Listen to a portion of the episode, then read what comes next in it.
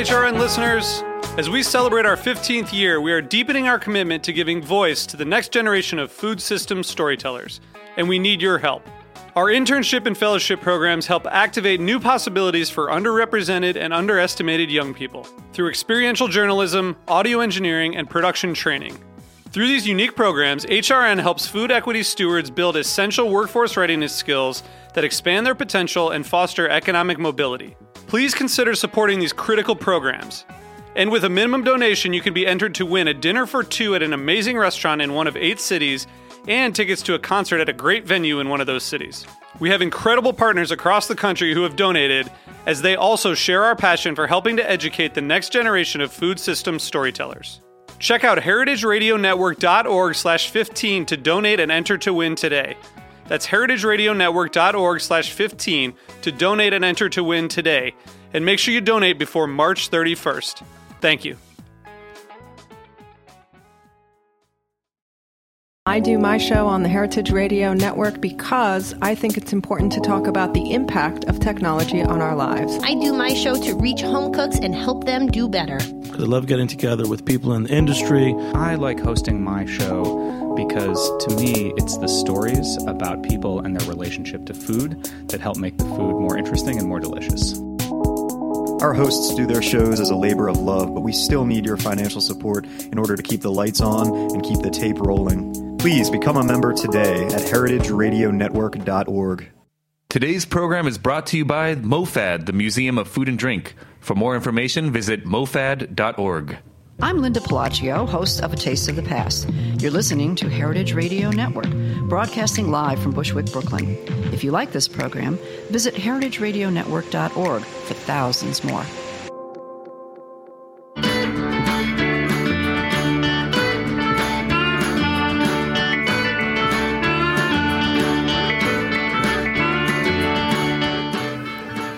Welcome to Feast Your Ears. I'm Harry Rosenblum from the Brooklyn Kitchen, a cooking store located at 100 Frost Street in Williamsburg, Brooklyn. Join me every Wednesday as I talk with people about what they do and how it influences their personal food stories. This is a show about people, life, and food. Please take a moment to like the show on iTunes if you like it, and please reach out if you have any questions for me. You can reach me via email, harry at thebrooklyn.kitchen.com, and you can follow me on social media at the Foodballer. Feast Your Ears is produced by Heritage Radio Network. We are a nonprofit, member supported radio station that's devoted to all things food. Please help us keep HRN alive and become a member today. You can go to heritageradionetwork.org and click on the beating heart there to donate. Uh, and please do it because if you don't, we might not have air conditioning next week.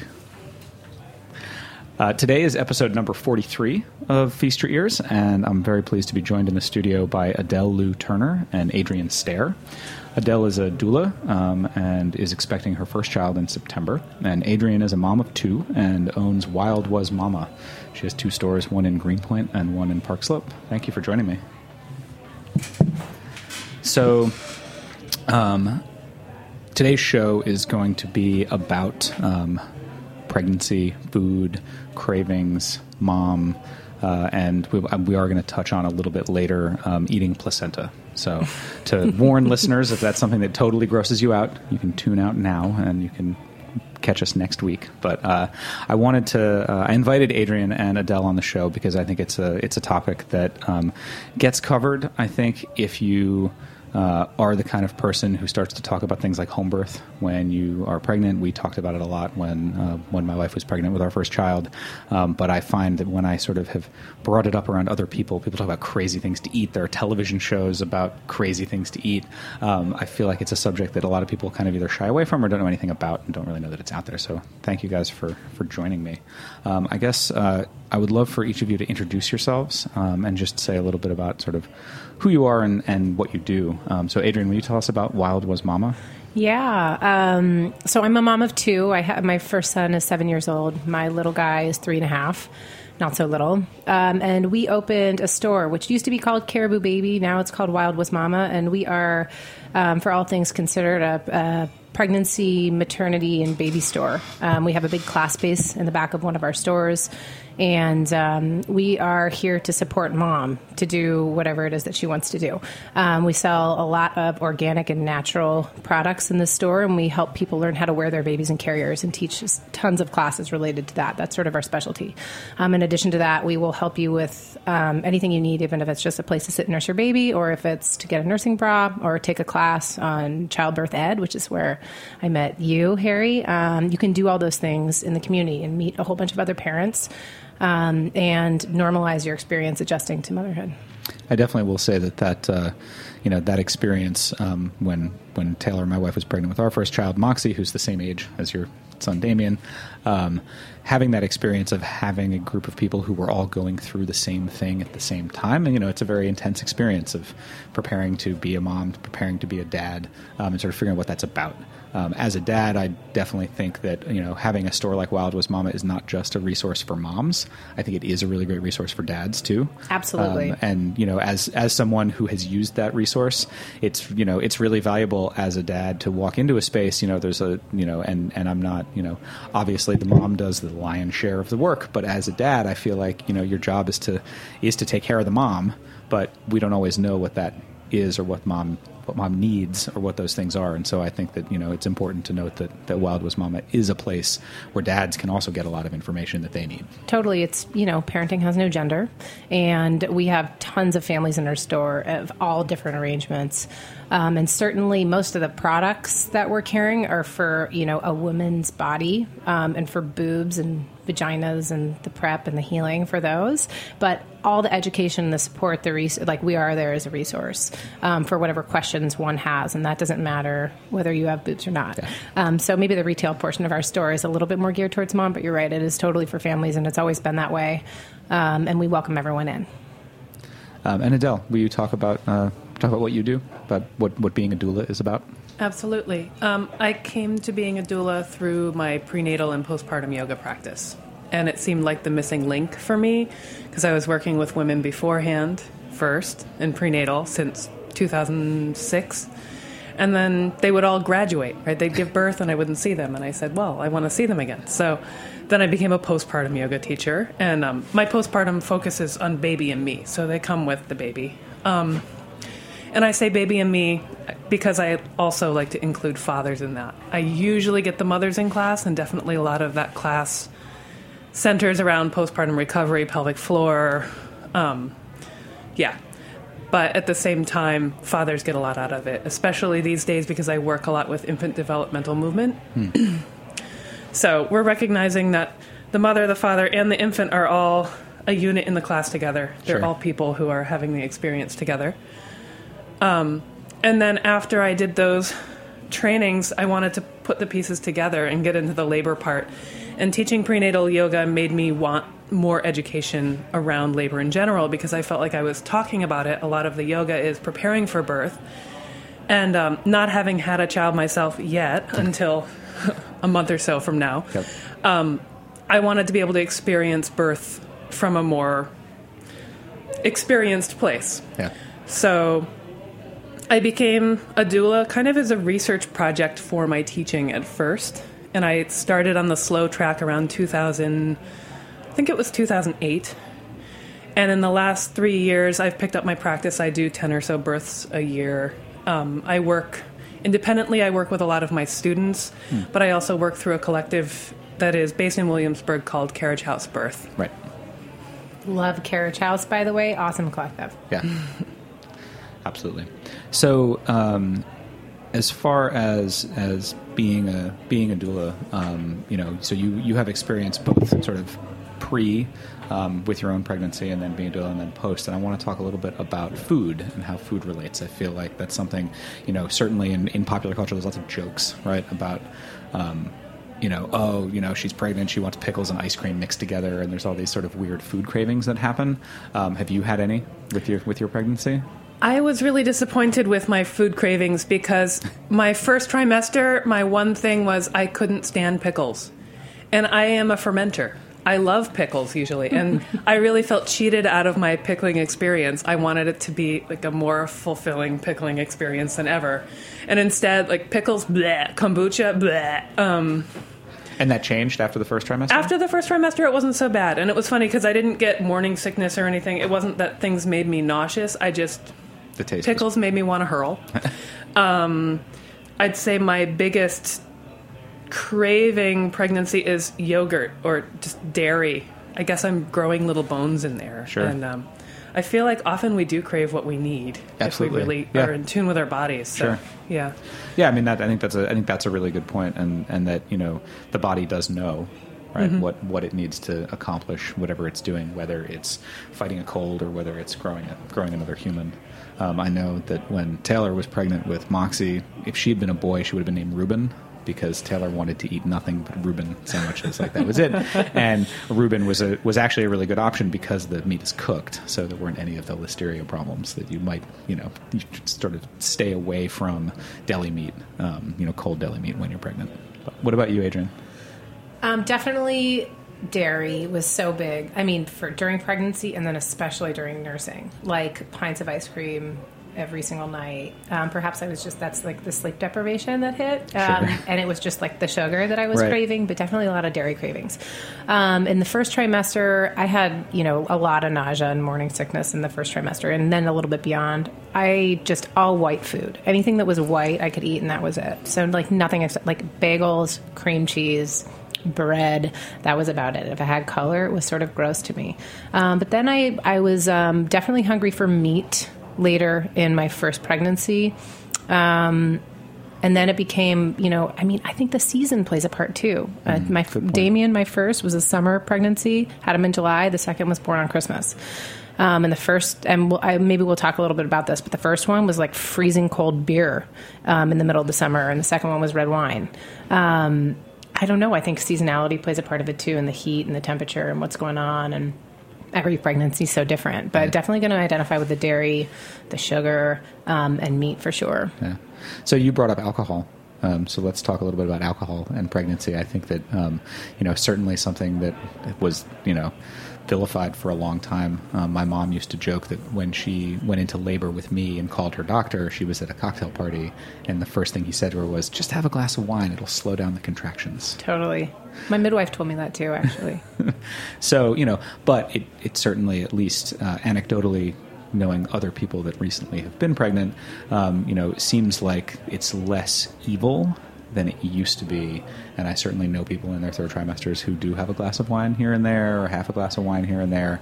Um, so, can you speak to that a little bit? Yeah, I mean, I, I drank in both pregnancies, not excessively, obviously. Um, I didn't really much have a taste for alcohol in my first pregnancy t- till I got into my third trimester, in which case, you know, I could like spot out a cold Corona from across the room. Right, and you, and you mentioned it was the Um, summer, and I, I remember oh. that summer was really hot. Yeah, um, and I could definitely like put back one of those really quickly, but I didn't really have a taste for alcohol. I certainly, I, I think one time I accidentally had the feeling of being buzzed. Um, I drank a um, some sort of margarita um, too quickly, and um, it felt like awful. I was like, oh no, I'm killing my baby. um, but with the second, I sort of drank consistently throughout the pregnancy, just a glass of red wine here or there. That's all I really wanted. Um, I, you know, I, I just don't care what people think. No one ever said anything to me about it. I think that you're right. It's like less vilified. Um, it's definitely more common in my circle of people that I see. Um, either you have a taste for it or you don't, but I don't really see people drinking what seems like too much. Right. I mean, I Um, don't want to. I don't want to make light of something that Yeah. can be a real issue. Right. Right. I mean, it, people Right. should not be out there doing shots and dancing on the table when they're pregnant. Yeah. Um, but there's a lot of studies out there, you know, how much alcohol is actually making it to your kid. And I'm not really one for, um, you know, uh, food science and research so much. Um, I am more into that now with other things. But um, it, I basically drank as much as felt right and okay to me and my body. And, um, you know, the body knows what it can take. And I sort of trusted that. And things seemed to work out okay for me. But who's to say for others? What about you, Adele? I think that the stigma comes from us living in a culture where we don't understand moderation in general. And um, personally, I haven't had much desire for alcohol through my pregnancy. There was, I had a baby shower last weekend, and there was white sangria there, and I thought, ooh, that sounds really good. But sangria is also one of those things that you're way in over your head before you know it. so, so I actually steered away from the sangria. Um, my one glass was I had a glass of champagne at my wedding. I got married shortly after I was pregnant. So, um, and actually, my my uh, stepmother was watching to see if I was going to drink because they were all suspicious that I was pregnant and we weren't telling them yet. And uh, I picked up that glass, and both my stepmother and mother-in-law were like, "Oh." so then, when did you? So when did you tell them? I fooled them a while later. I wanted to wait till like that 14, 15 week, like for the Sure, first sure, you know, sure, sure. checkup and everything Right. before I, yeah, before I came out. That's funny, but they were sure. yeah, already. They yeah. had They, saw that one sip. They were like, "Oh, she's not pregnant."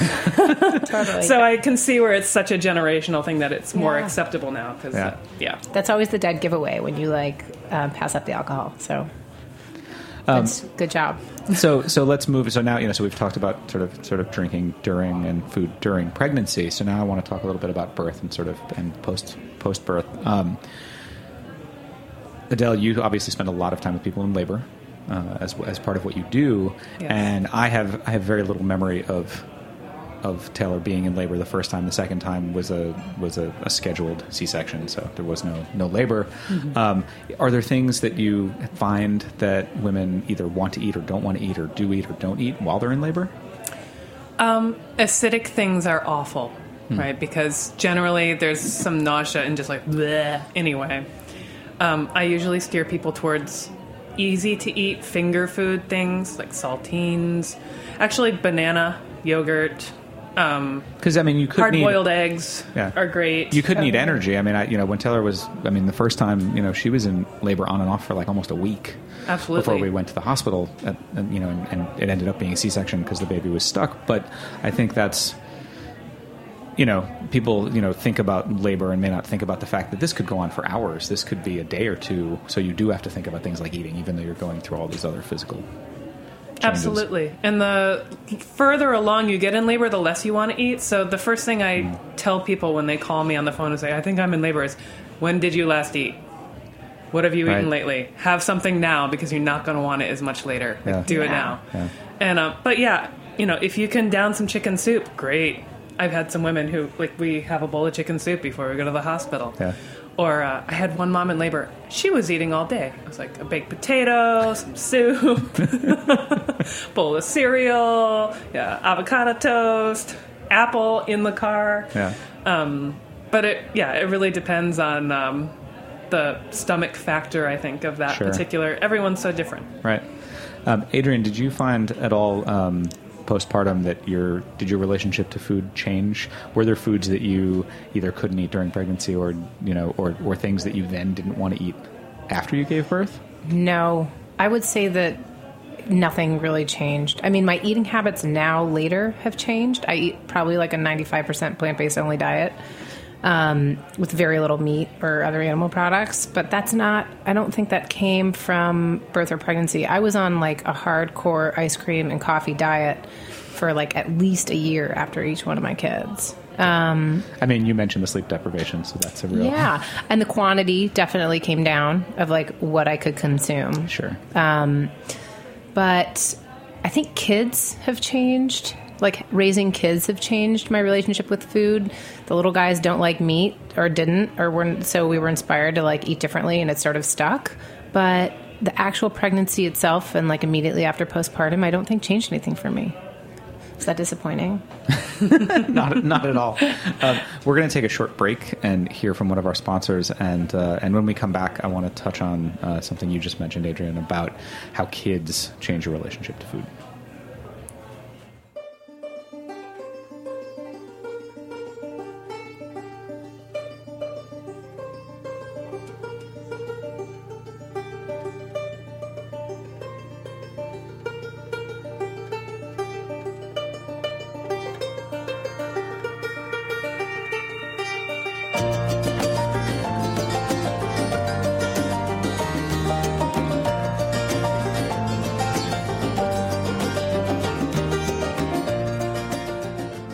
Hi, this is Peter Kim, the Executive Director of MoFad, the Museum of Food and Drink.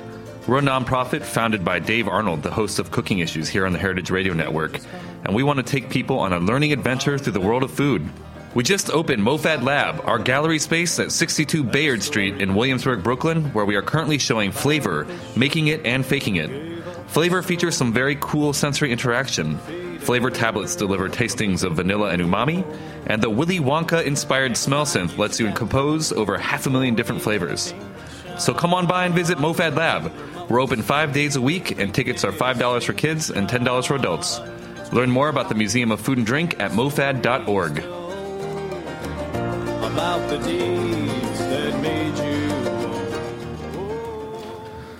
Welcome back to Feast Your Ears. I'm Harry Rosenblum, and today I'm speaking with Adriane Stare and Adele Loux-Turner about mothering, childbirth, food. Uh, so before the break, we were uh, we'd sort of made our way up through birth and eating uh, into sort of post, uh, you know, postpartum and and food.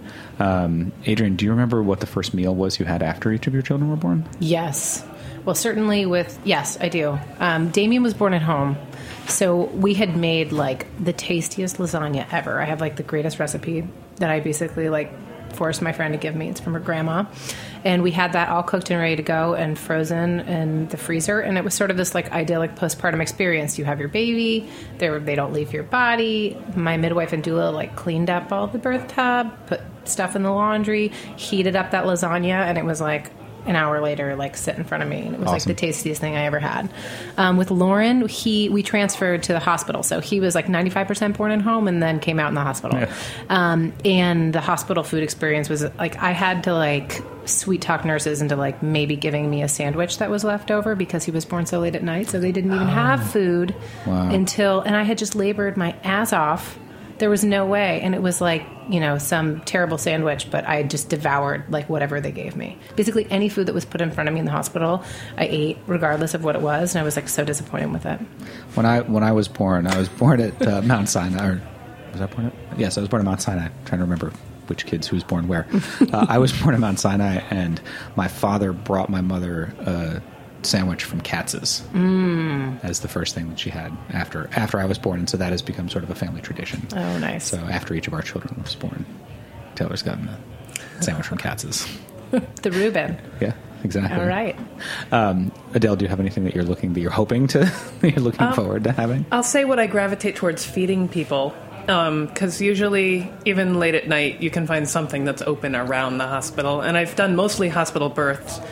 And um, if mom's not quite sure, I tell her to eat a bloody burger.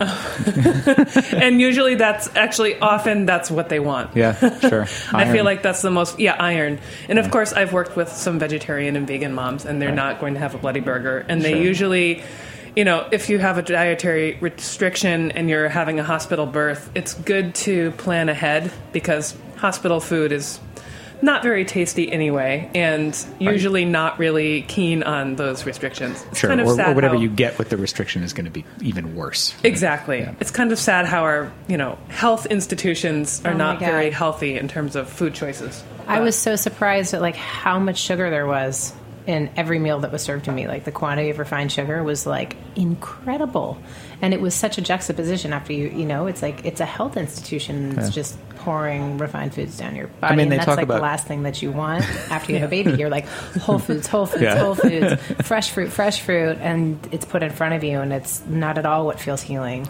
and Exactly. like replenishing. I mean, there's some, I, you know—I've read somewhere a huge statistic about doctors and nurses who smoke. Hmm. So, like that, I always found to be kind of an interesting thing. And I get it. I mean, I, you know, I used to be a smoker. Like, I get the stress level of being a doctor and nurse and all those things. But talking about being in a health place that's supposed to be about health. So, I think the the bloody burger is a good segue to talking about placenta um, and, to, and talking about you know talking about about eating it and sort of why you would want to. Um, so I don't know, Adele or, or uh, Adriane, if you want to discuss, or you know, who wants to start about it. I mean, you know, when I first encountered it, um, when we were in home birth class, sort of talking about it, it was something that you know was presented as you know it's something that animals do um, very regularly, um, and as something that was that was good for the mother's body. So I don't know if you can touch on sort of what the what the reasons are. Why why would someone want to do that? And I think it's a very debated subject right now. And I want to put the disclaimer out there right away that whatever I say, it's not supported by substantial medical research at this point. But most herbal medicine is not substantiated by medical research Sure. at this point. And I think that's an important thing to consider that um, there's not large scale studies about it. Right. But every woman that I've worked with who has chosen encapsulation has been really thankful for it and has felt some kind of difference. Some of them a little less. They say, I don't know how much it's working. Some of them say, this has saved my life. Sure. And and I would also say that I mean, like, I guarantee you, my mom did not eat the placenta when I or my brother was born, and she was still a great mom, and she still was healthy after the birth and everything. You know what I mean? Like, it's not. I don't. I don't think it's a make or break, but it's certainly for people who've chosen to do it. Um, people that I've known, it seemed to have been a great thing. And I believe that food is medicine, and it's organ meat. Organ meat is one of the most nutrient dense, rich, nourishing things that you can eat. Um, and how great that you don't even have to kill anything to eat that organ. Right. And that it's not going to waste, right? I And it's not going to it's waste. something that you that has grown inside you with the baby, and is something that was a part of that part of that process. And otherwise, it's just getting thrown away. Some of the theory behind eating the placenta, it's called placentophagia, if you want to have the more technical term for it, um, is that you know you're you have this birth and then you get rid of all this stuff from your body and you need to replenish, right? which we know we have to do anyway with some kind of nourishing food. Um, it's very high in blood, so it's very high in iron. It has a lot of hormones that were in your body during pregnancy, which right after birth drop off significantly. Right. So another one of the big claims, and we don't know how much hormone are we actually ingesting. That's the problem. We can't measure that, and I'm sure for everyone's placenta it's different. How do we digest hormones as opposed to them being in our bloodstream? That's a good question. Um, but if you're consuming the placenta in little bits, it's a way of tapering off of that hormone supply instead of just losing all those hormones at once. So that's one of the big arguments for postpartum depression and it helping to counteract postpartum. And so, the, and so the way that it is often consumed is um, it's put into pills, right? It's dried and then ground up and then encapsulated. Correct. And I'll say if you go online, you can find lots of different recipes for, you know, placenta stroganoff or all those things. Um, there's a big ick factor, I think, for a lot of people Sure. in terms of that. And the capsules make it more shelf stable because Right. you've taken the water out, you've brought it up to a temperature where you've killed bacteria that could be a problem so that it's shelf stable and Right. then you can stretch that out for and, a while. And it seems far more medicinal, right? In a in a capsule, taking a pill. Most people probably are taking some kind of pill once in a while, whether that's Advil or whether that's you know an allergy medication or whatever or whatnot. And so adding that into your regimen is a lot easier and a little less icky than sitting down with like a knife and a you know knife and a fork and cutting into it. It's true. Yeah. Um, so Adriane, you actually brought in a jar of some capsules from the placenta from your second birth. Yep, couldn't finish them. Um, I also did a lot, like a variety of things with placenta. At my first birth, you know, we made really great art out of them. Greg, I was laying in bed and watched my husband Greg like make beautiful prints out of them. It was really exciting to see. And then the next day, he straight up filleted it, and I think I filmed it. I think I have a like a three part filming series as sort of a how to fillet one's placenta. And it, you know, he got a really sharp knife, and um, we watched how he cut it open and peeled it back and what it looked like, and it was just like so. It was basically like cutting the freshest piece of meat Sure. ever, and it doesn't even smell like meat. It smells like blood, Yeah. like super iron rich. Um, we didn't dehydrate it, partially because I'm really lazy. Um, when it comes to like any sort of food prep, like I want like the one bowl meal. I don't want to like get a bunch of stuff dirty. I don't want to like um, I don't want. I'm not great at taking vitamins. I'm not great at taking pills. I do believe that food is medicine, and I'd rather just eat it, like turmeric. I'd rather like throw it in a smoothie than take a pill. Um, so for me, I was like, let's just. I'm just going to eat it, um, and I didn't know how to eat it. I didn't want to cook it. Um, I didn't want to eat it straight. We so I he um, he basically filleted it and cubed it up into a bunch of pieces, and some of those were frozen, um, and some of them were tossed into a smoothie. The smoothie was a dairy based smoothie, and I think that that's not a good mix. Mm. If I could recommend that someone make a placenta smoothie, I would probably recommend something that's like already red, so berries, Right. um, and like some coconut water. But I don't think the dairy was a good mix for the blood. Um, sorry if I'm grossing everyone out, but I was just very curious. Um, How did I- it taste?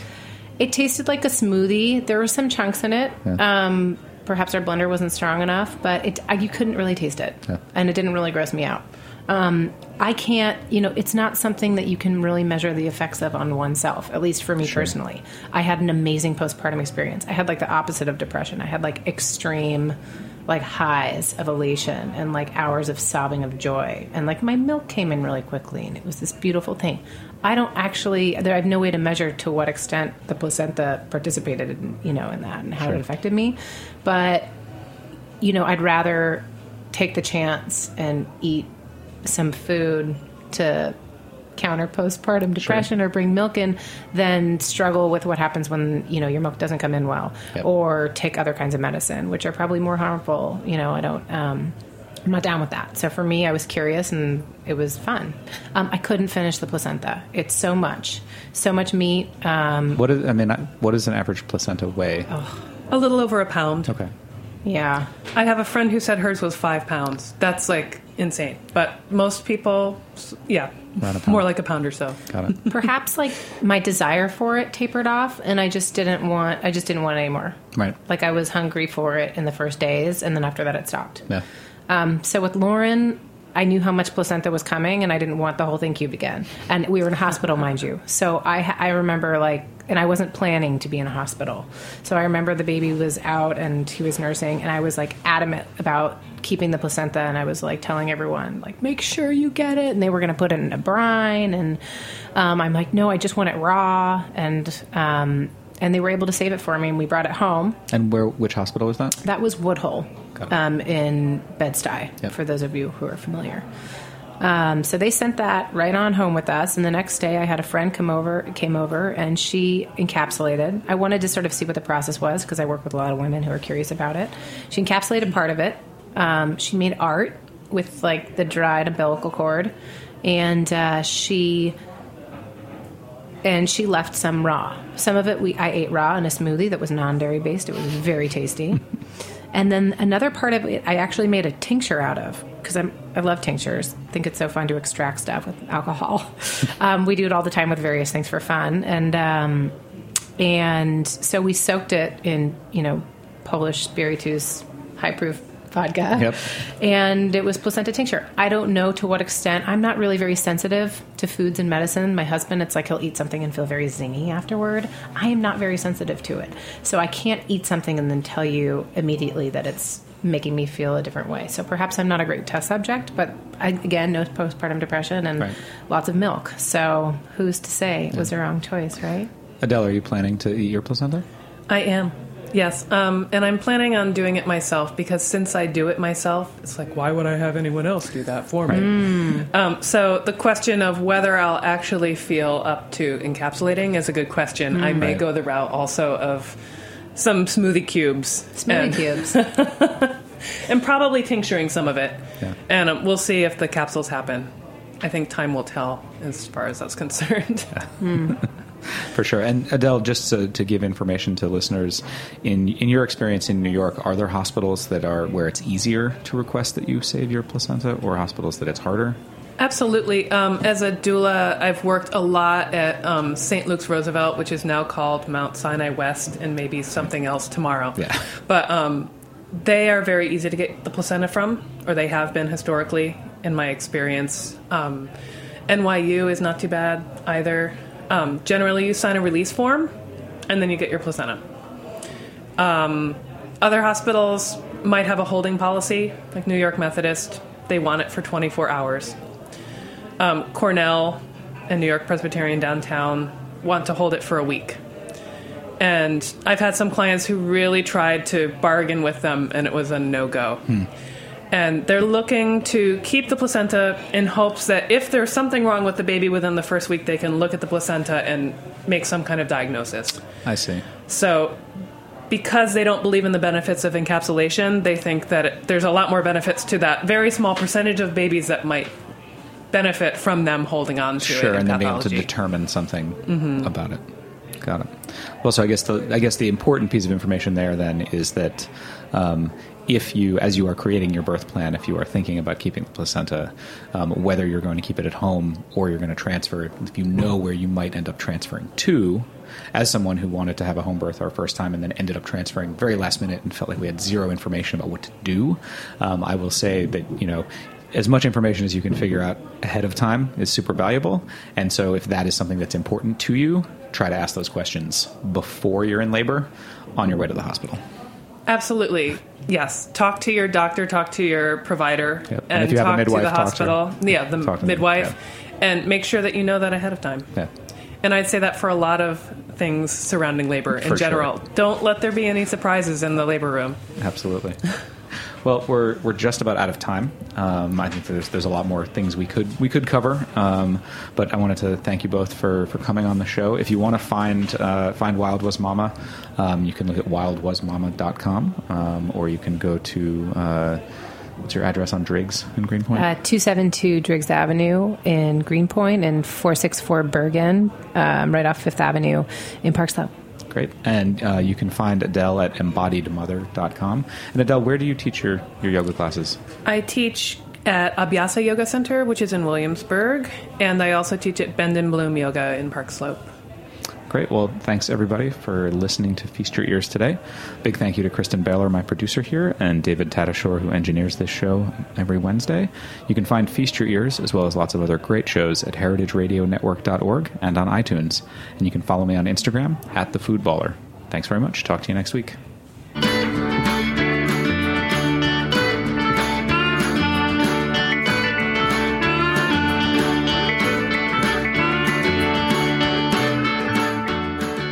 Thanks for listening to this program on heritageradionetwork.org. You can find all of our archived programs on our website or as podcasts in the iTunes Store by searching Heritage Radio Network. You can like us on Facebook and follow us on Twitter at heritage underscore radio. You can email us questions at any time at info at heritageradionetwork.org. Heritage Radio Network is a nonprofit organization. To donate and become a member, visit our website today. Thanks for listening.